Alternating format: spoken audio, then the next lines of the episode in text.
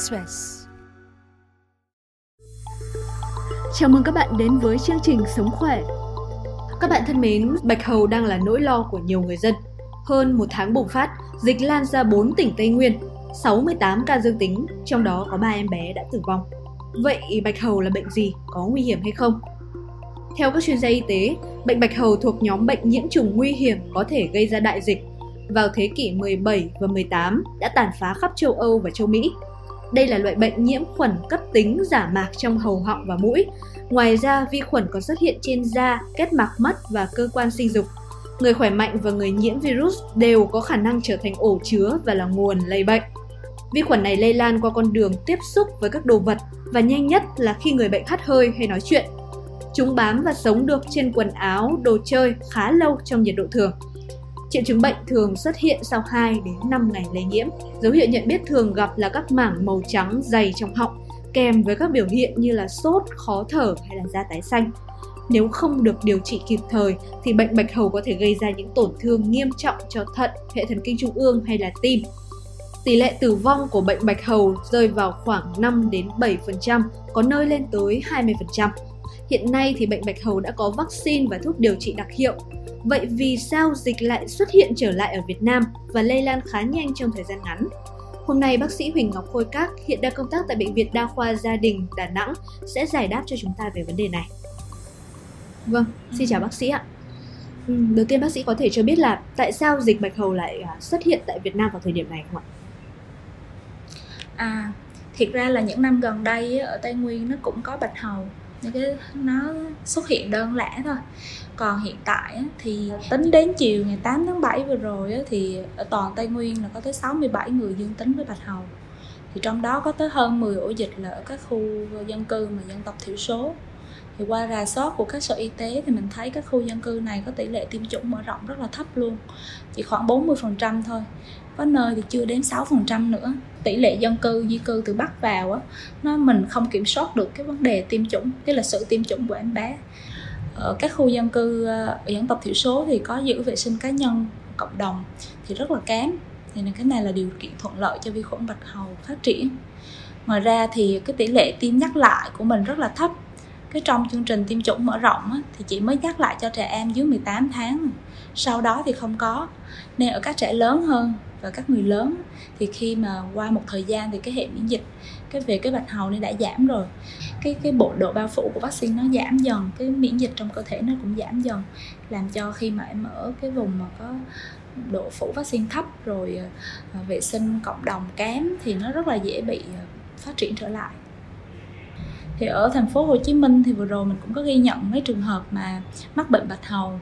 Thì người ta rà soát lại thì cũng đa phần là do các bạn này chích ngừa không có đầy đủ. Là có nghĩa là chích thôi chứ không có tiêm mũi nhắc lại. Vi khuẩn này á nếu như mà mình không tạo ra một cái miễn dịch cho cơ thể mình tốt thì nó vẫn có cơ cơ hội có thể phát triển trở lại. À, dạ vâng. À, nếu như mà không nhớ mình hay là con cái mình đã tiêm vaccine phòng bạch hầu hay chưa thì phải làm như thế nào à sẽ có những cái trường hợp giống như là mấy bà mẹ hoặc là những người lớn là quên là mình đã tiêm vaccine phòng bạch hầu hay chưa thì mình còn làm chi.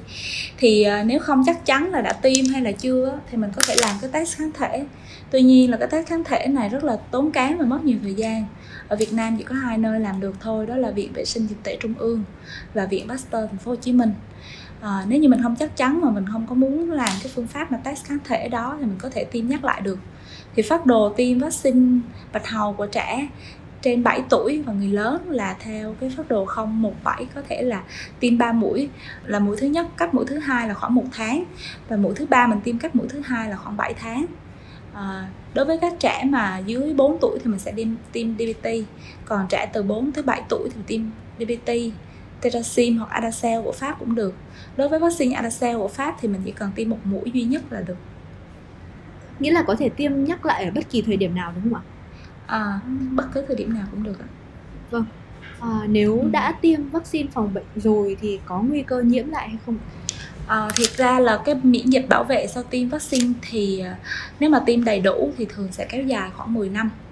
Mà hiệu quả bảo vệ của vaccine này rất là cao khoảng là trên 97% lận. Tuy nhiên kháng thể trong cơ thể sẽ giảm dần theo thời gian. Do vậy nếu mà mình không có tiêm nhắc lại sau 10 năm nó vẫn có khả năng mắc bệnh. Những cái đối tượng mà có nguy cơ cao mắc bệnh á, thì có thể là trẻ em và người lớn có tiếp xúc với người nhiễm bạch hầu hoặc đi tới du, đi du lịch tới những cái vùng dịch tễ của bệnh bạch hầu nhưng chưa được tiêm đầy đủ. Tiêm đầy đủ có nghĩa là mình đã tiêm đủ mũi vaccine và mình có tiêm nhắc lại đầy đủ theo cái thời gian quy định. Hoặc là những người suy giảm miễn dịch những người sống trong điều kiện đông đúc hoặc mất vệ sinh thì mình có rất là dễ bị à, bác sĩ có thể uh, chỉ ra một số những cái triệu chứng để nhận biết những người nhiễm bệnh không rồi. Thì các dấu hiệu mà triệu chứng bạch hầu thì thường là nó sẽ có những cái dấu hiệu như sau. Là đau họng khàn giọng này sốt ấn lạnh khó chịu chảy nước mũi khó thở thở nhanh sưng cái hạch bạch huyết ở cổ. Và trong khi mà bác sĩ khám họng thì sẽ có thấy giả mạc màu trắng ở hai bên thành họng. Có thể là màu trắng hoặc ngã qua xám đen dai dễ chảy máu. Thì ờ, một số người thì nhiễm bạch hầu thì gây ra những cái triệu chứng bệnh không có điển hình rất là nhẹ hoặc không có dấu hiệu nào rõ ràng cả. Nhưng những người nhiễm bệnh mà không biết về cái bệnh của mình nó được gọi là người làm mang bệnh đó, thì rất là dễ lây truyền cho trong cộng đồng mà không có triệu chứng. Thì thường bạch hầu là không có sốt cao nên là nhiều phụ huynh rất là bỏ sót. Nên khi á, mà bố mẹ mà thấy con mình có triệu chứng như sốt lên hoặc đau họng hoặc sổ mũi có máu hoặc là trong cái vùng mũi có vết loét khàn tiếng ho nhiều thì nên đi khám để bác sĩ phát hiện xem tôi có giả mạc trong đó hay không. À, tôi có một thắc mắc nữa là như bác sĩ vừa nêu thì dịch bạch hầu đã có thuốc đặc trị rồi và thuốc này còn khá nhạy nữa. À, vậy tại sao vẫn có những trường hợp nặng tới ừ. mức tử vong? Rồi đa phần tử vong là do biến chứng. À, khi mà em bé mà phát hiện chậm á, khi mà điều trị của bạch hầu á, là mình sẽ sử dụng kháng độc tố liều kháng sinh và chậm trễ cái cứ sử dụng cái kháng độc tố thì có thể làm tăng nguy cơ tử vong. Thì đa phần ở trên không những ở Việt Nam mà trên thế giới nữa thì cái tỷ lệ tử vong cao là chủ yếu là do biến chứng và phát hiện bệnh và điều trị muộn. Biến chứng thường xảy ra khi nào? À, thì khi mà nó qua được cái lớp giả mạc mà nó đến được cái tim và tổn thương thần kinh thì là cái đó là khi mà bé đã có biến chứng rồi nó sẽ có những gặp những vấn đề về thở về đau tim về tổn thương thần kinh thì đó là những lúc mà điều trị muộn đó à. vâng vậy thì à, khi nào thì nên nghi ngờ và nên đi thăm khám á thiệt ra thì khi mà mình thấy em bé hoặc là người lớn mà sốt đau họng hoặc khàn giọng khó thở hoặc là uh, khó nuốt nên mình nên đi khám để bác sĩ kiểm tra cái vùng hầu họng của mình có những cái lớp giả mạc bám không? Còn nếu mà mình cứ ị y đó là cái triệu chứng cảm hoặc là đau bình thường thôi mình để lâu thì mình qua được cái lớp giả mạc. Nó đến tổn thương những cái cơ tim tổn thương hệ thần kinh thì cái đó rất là khó chữa. Vâng.